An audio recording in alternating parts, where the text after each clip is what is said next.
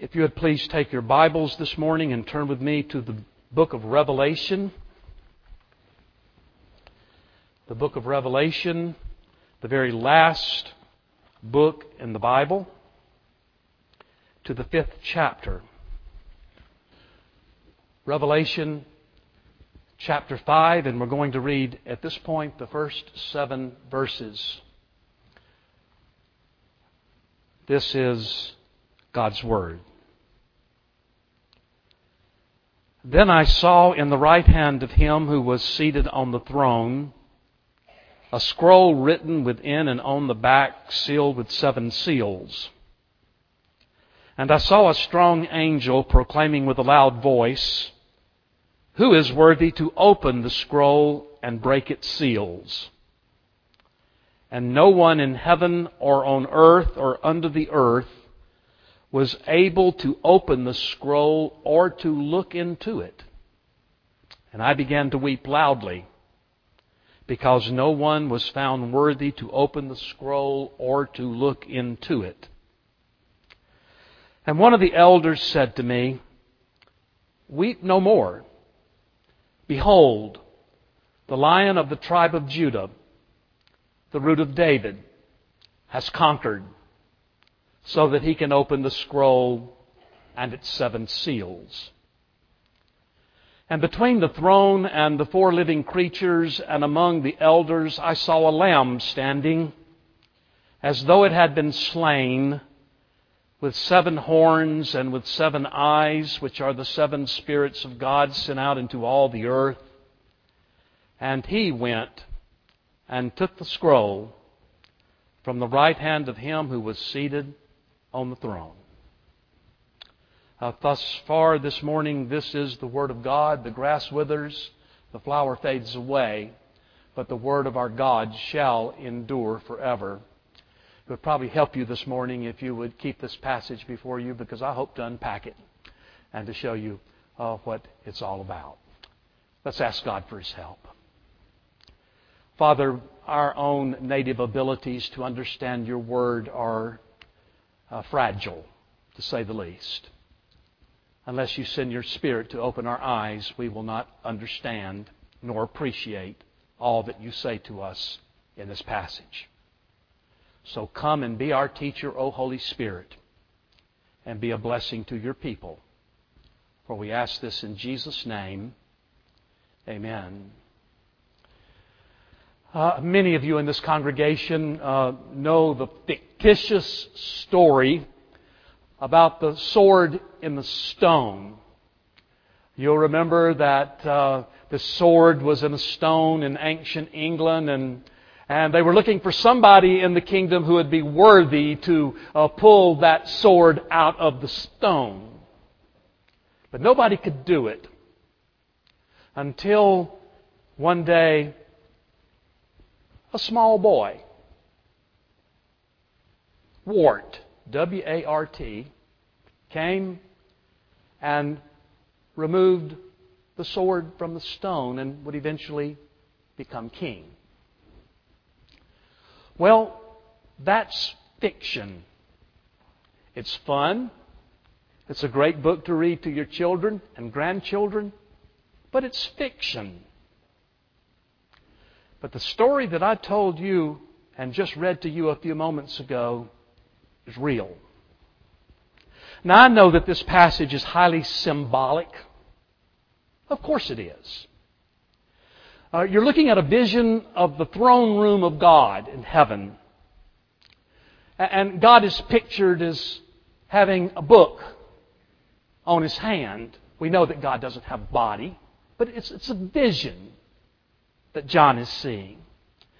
We're going to see a lamb, and he has seven horns, and he's got seven eyes. It's symbolic, but it's real in its meaning. So, what I want to do this morning is open up this passage under five very basic statements of what you see here and try to interpret it for you. Here are the things we're going to see a sealed book. We're going to hear a strong angel. We're also going to hear a silent answer. We're going to look at a sobbing or sobbing apostle. And at the end, we're going to look at a sufficient and triumphant Savior. So, in the first place, as we come to this passage, consider with me what I'm calling a sealed book. It's right there in verse 1.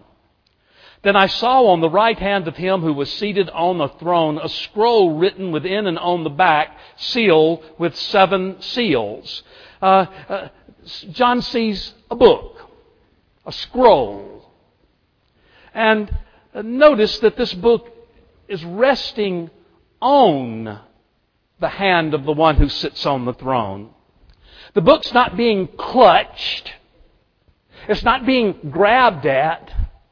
It's being offered to someone else. The person on the throne is willing to present this book to another. Note that this book is written within and on the back. That basically means that this little book is as full of writing as it can possibly be. Nothing can be added to this book, and nothing can be taken away from this book. It's full, full of writing. And also note that it's sealed with seven seals. It has seven sections, and each of those sections has a seal on it, so it has to be opened one seal at a time. Uh, back in those days, when John was writing this, Roman wheels, testimonies. Uh, if you have any lawyers here, a will. Uh, they were sealed with seven seals. Well, what is the meaning of this? Well, let me just tell you what I believe. This is going to be the record of how God is going to deal with things from this point until He reveals Himself to the end of human history. It's those events that are going to occur until that day that Jesus Christ returns again to this planet for His people. And the rest of the book of Revelation, and we're not going to study that this morning, will chronicle those events, and you'll see one seal after another sealed open as you read this book. But this book contains God's decrees for history, God's will, the plan of His inheritances. People are going to receive judgment, or people are going to receive complete redemption. And this book's going to tell people about that. So that's the first point. There is a sealed book. Secondly, there is a strong angel. Look at verse 2. And I saw a strong angel proclaiming with a loud voice, Who is worthy to open the scroll and to break its seals? Uh, this strong angel, uh, notice, notice how he's described here in our passage. We're not told his name. We're simply told that he was a strong angel and that he had a loud voice. And we're told why this angel's voice was so loud. His voice is loud because he had to deliver a message that would be heard throughout all the universe. In the third verse, we're going to see that it was heard in heaven, it was heard on earth, it was heard under the earth. This angel had volume in his speech. And we're even told what the angel's message was. He said, Who is worthy to open the scroll and to break its seals? That's what his message was. Who is worthy to take this book, to open it, and break the seals? He's looking for somebody who's worthy. Who has the moral? Who, who has the, the, the proper ability and the moral ability to open up this book? So we've seen a sealed book, and we've seen a strong angel. Thirdly, notice that there's a silent answer. Verse 3. And no one in heaven or on earth or under the earth was able to look or to open the scroll or to look into it. Very interesting that this message was heard throughout the universe in this vision that John is seeing. It was heard in heaven. Now think about that for a minute. The sinless angels, the cherubim and the seraphim, the souls of great people who have departed and are up there in heaven at this very hour, they stand in breathtaking silence at their inability to take this book and to open it up. And then we're told that the message was heard on the earth.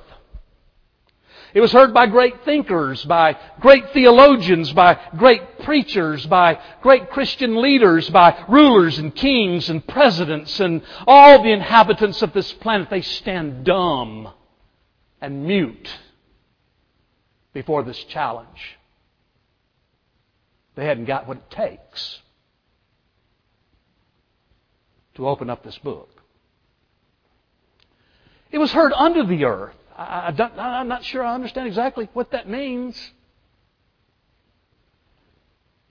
It could mean that even Satan himself heard this challenge.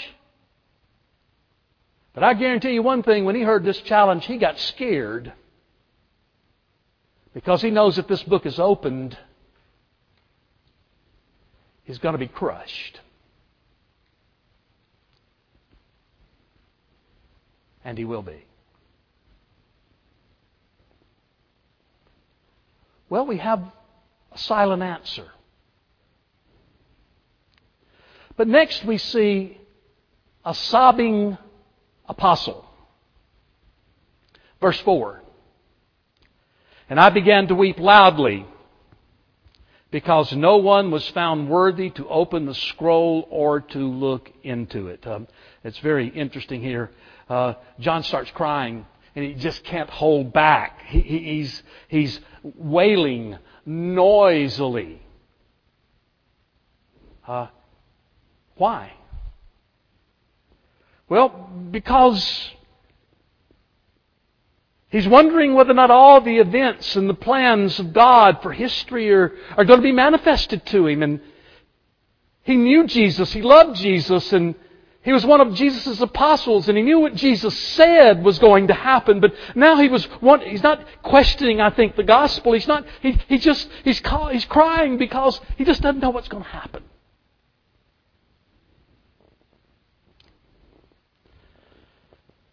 And he sees that there's no one that has the moral and legal right in heaven, among the beings created by God or under the earth or anywhere to open up this book. But that leads us to the most important point, and my longest. Because what you see next in this vision is a sufficient and triumphant Savior who can and will open up this book. Verse 5. One of the elders said to me, Weep no more. Behold, the lion of the tribe of Judah, the root of David, has conquered so that he can open up the scroll and its seven seals. Now, notice what's happens here. First John hears somebody say something about what's about to happen. He, he hears an, an elder, one of those beings in heaven that are mentioned back in chapter 4. We're not going into that tonight or this morning.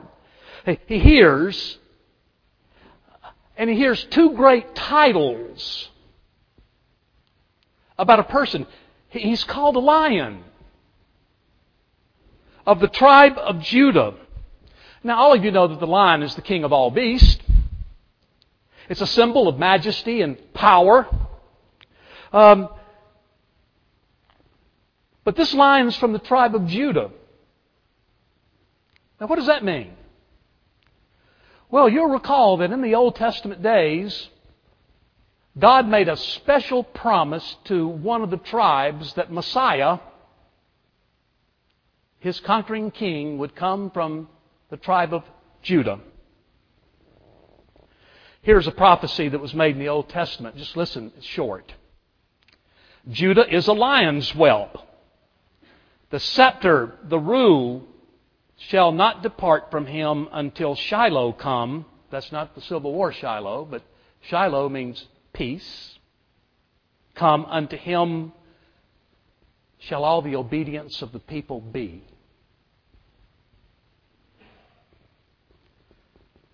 So, as Israel encamped uh, in the desert under Moses, the leading tribe of Judah, we're even told by the Jewish rabbis that their particular banner that they carried for their tribe was a lion.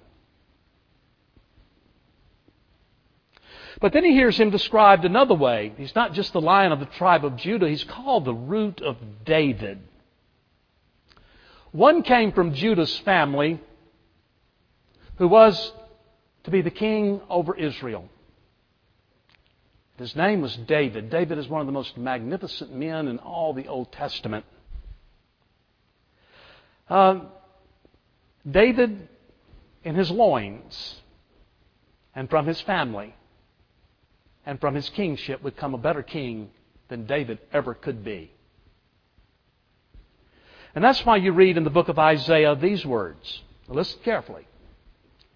For unto us a child is born Unto us a son is given, and the government shall be upon his shoulders, and there'll be no end of the increase of his government or of his peace on the throne of David and over his kingdom to establish it and to uphold it with justice and righteousness forever.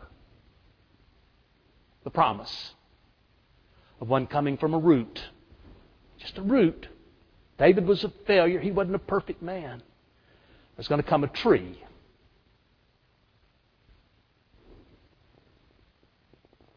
So that's what John hears. A lion. A king. But then he turns and he looks. Verse 6. And between the throne and the four living creatures and among the elders, I saw a lamb standing as though he had been slain. He turns to see the lion, and he beholds a lamb. And he sees on this lamb marks as if that lamb had been sacrificed. And indeed, he had been. The lamb's death marks can be seen. But he's alive. And he's standing. And he's worthy to open up that book. But this is no ordinary lamb. He has seven horns.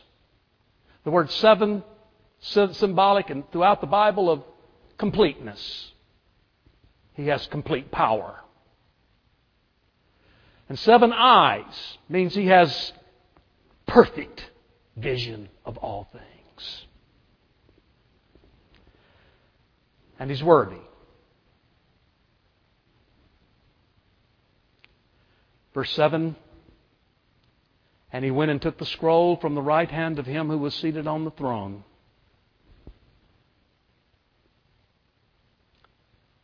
He can take those pages. He can open that book. He can reveal his contents. Because he's won a victory. He was slaughtered. But he rose again. And he's now standing as though he had been slain. But he can walk up and take that book And He can open it up because His life and death and resurrection have made Him the only one worthy and triumphant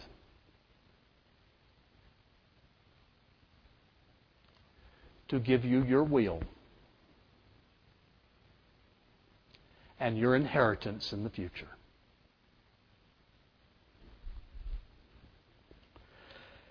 I was thinking, even as I drove up here this morning, how am I going to apply this to your lives? I think I've opened it up for you. But I don't want you to leave this sanctuary today just simply with a bunch of facts in your head. I want these principles to be in your heart and change your life. So here's what I want to say to you. You need to recapture this vision of your Savior of a sovereign throne room in heaven where God is in control of things and in control of history. And that God does have purposes and God is going to carry out those purposes. We're in His hands, brothers and sisters. Our lives are in His hands. I was reading an article by Charles Spurgeon, a, a, a former Baptist preacher in England over a hundred years ago this morning with my wife before I came up here, and, and Spurgeon just simply said, um, uh, Dear Christian, understand that you're not going to leave this earth one second before God wants to take you. Not one second. He's in control of your life. And God is in control of history. And in the messes that we see about us in our culture and in our world, God's in control. The other thing that I want you to capture this morning before we leave here is the unworthiness of man in and of ourselves.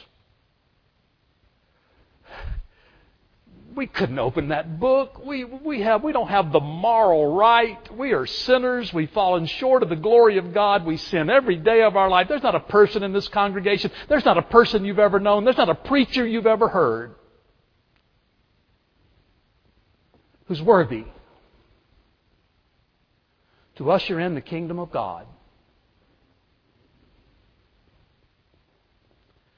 And this passage causes us to say,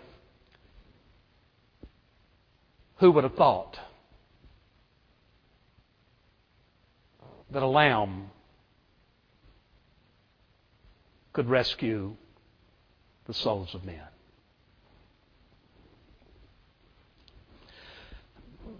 But, but, but not only recapture this vision and, and not only recapture the whole picture of the unworthiness of man, but recapture the excellencies of Jesus Christ this morning.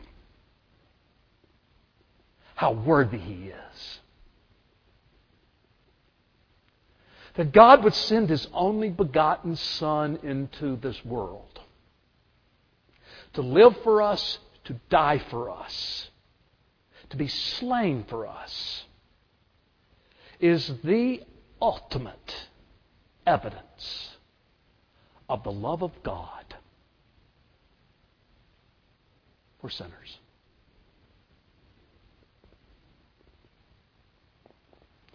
A lion exalted, a sovereign king, the creator of the heavens and the earth with infinite glory, becoming man, bleeding and dying to rescue the souls of men.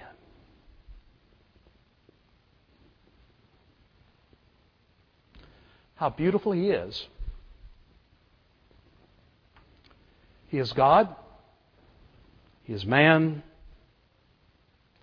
He's a lamb slain, but a lamb risen and a lamb exalted.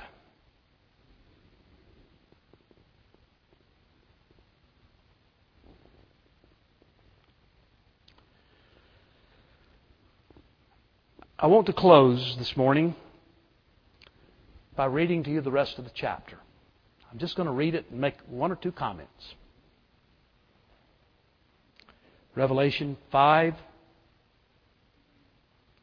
beginning verse 8 to the end of the chapter. I want you to see what happens when the omnipotent, all seeing, risen, exalted Lord Jesus Christ, the Lamb of God, the Lion, the King of Judah, takes that book. And I want you to see that three hymns are sung back to back. Verse 8. And when he had taken the scroll, the four living creatures and the twenty-four elders fell down before the Lamb, each holding a, gold, a harp and a golden bowls of incense, which are the prayers of the saints. And they sang a new song.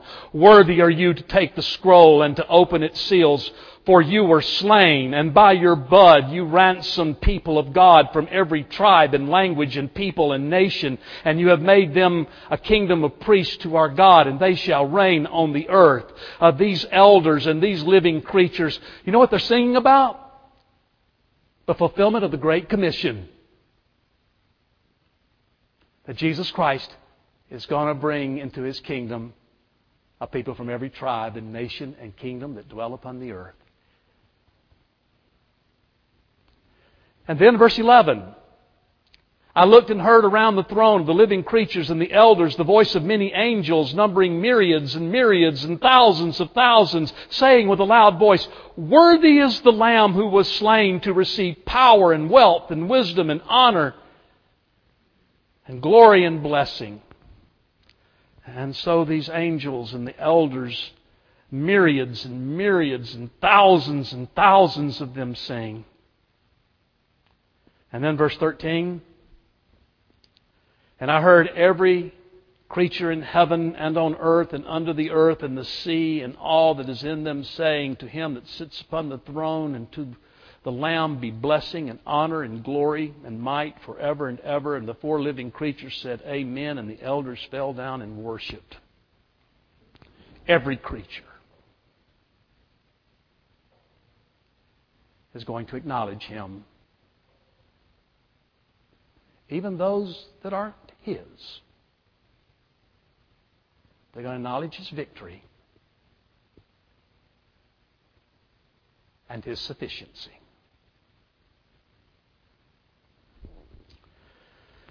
I have a friend who once went and visited Savannah, Georgia. And if any of you are like movies, you probably have seen Forrest Gump. And my friend wanted to go to that bench in Savannah. If you know the movie, if you don't, I'll still tell you the story. He went to sit on that bench where Forrest Gump would go sit all the time and just sit there. I guess he sat there for hours. But the guy that my pastor friend sat beside was reading a book. And he just got curious and he turned to, to the guy sitting by him and said, Sir, I know I don't know you, but I want to know what you're doing, what you're reading. And he said, uh, I'm reading the book of Revelation. And so my friend couldn't help it because Revelation is a very difficult book to interpret. It's not simple to go through this whole uh, book. It's, it's quite complicated, but it's a wonderful book. And, and so my friend turned to him and said, Well, tell me what it's about. And the guy said, Sir, he said, I, don't understand everything in this book of Revelation. He said, But I do understand one thing. He said, Jesus is going to win.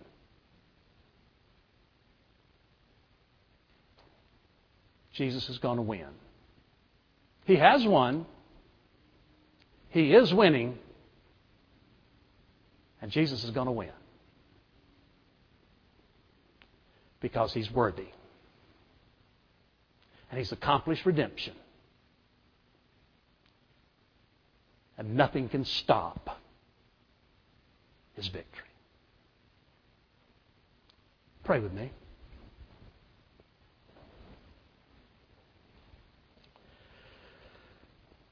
Father, thank you for this vision from the book of Revelation.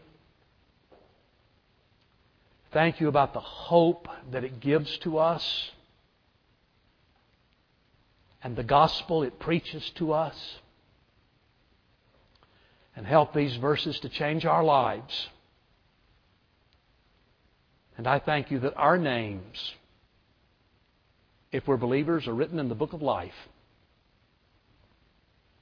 And no man can erase our names from that book because the Lamb was slain and raised from the dead. And He's got power. So we rejoice in your faithfulness to us through Jesus Christ our Lord. Amen.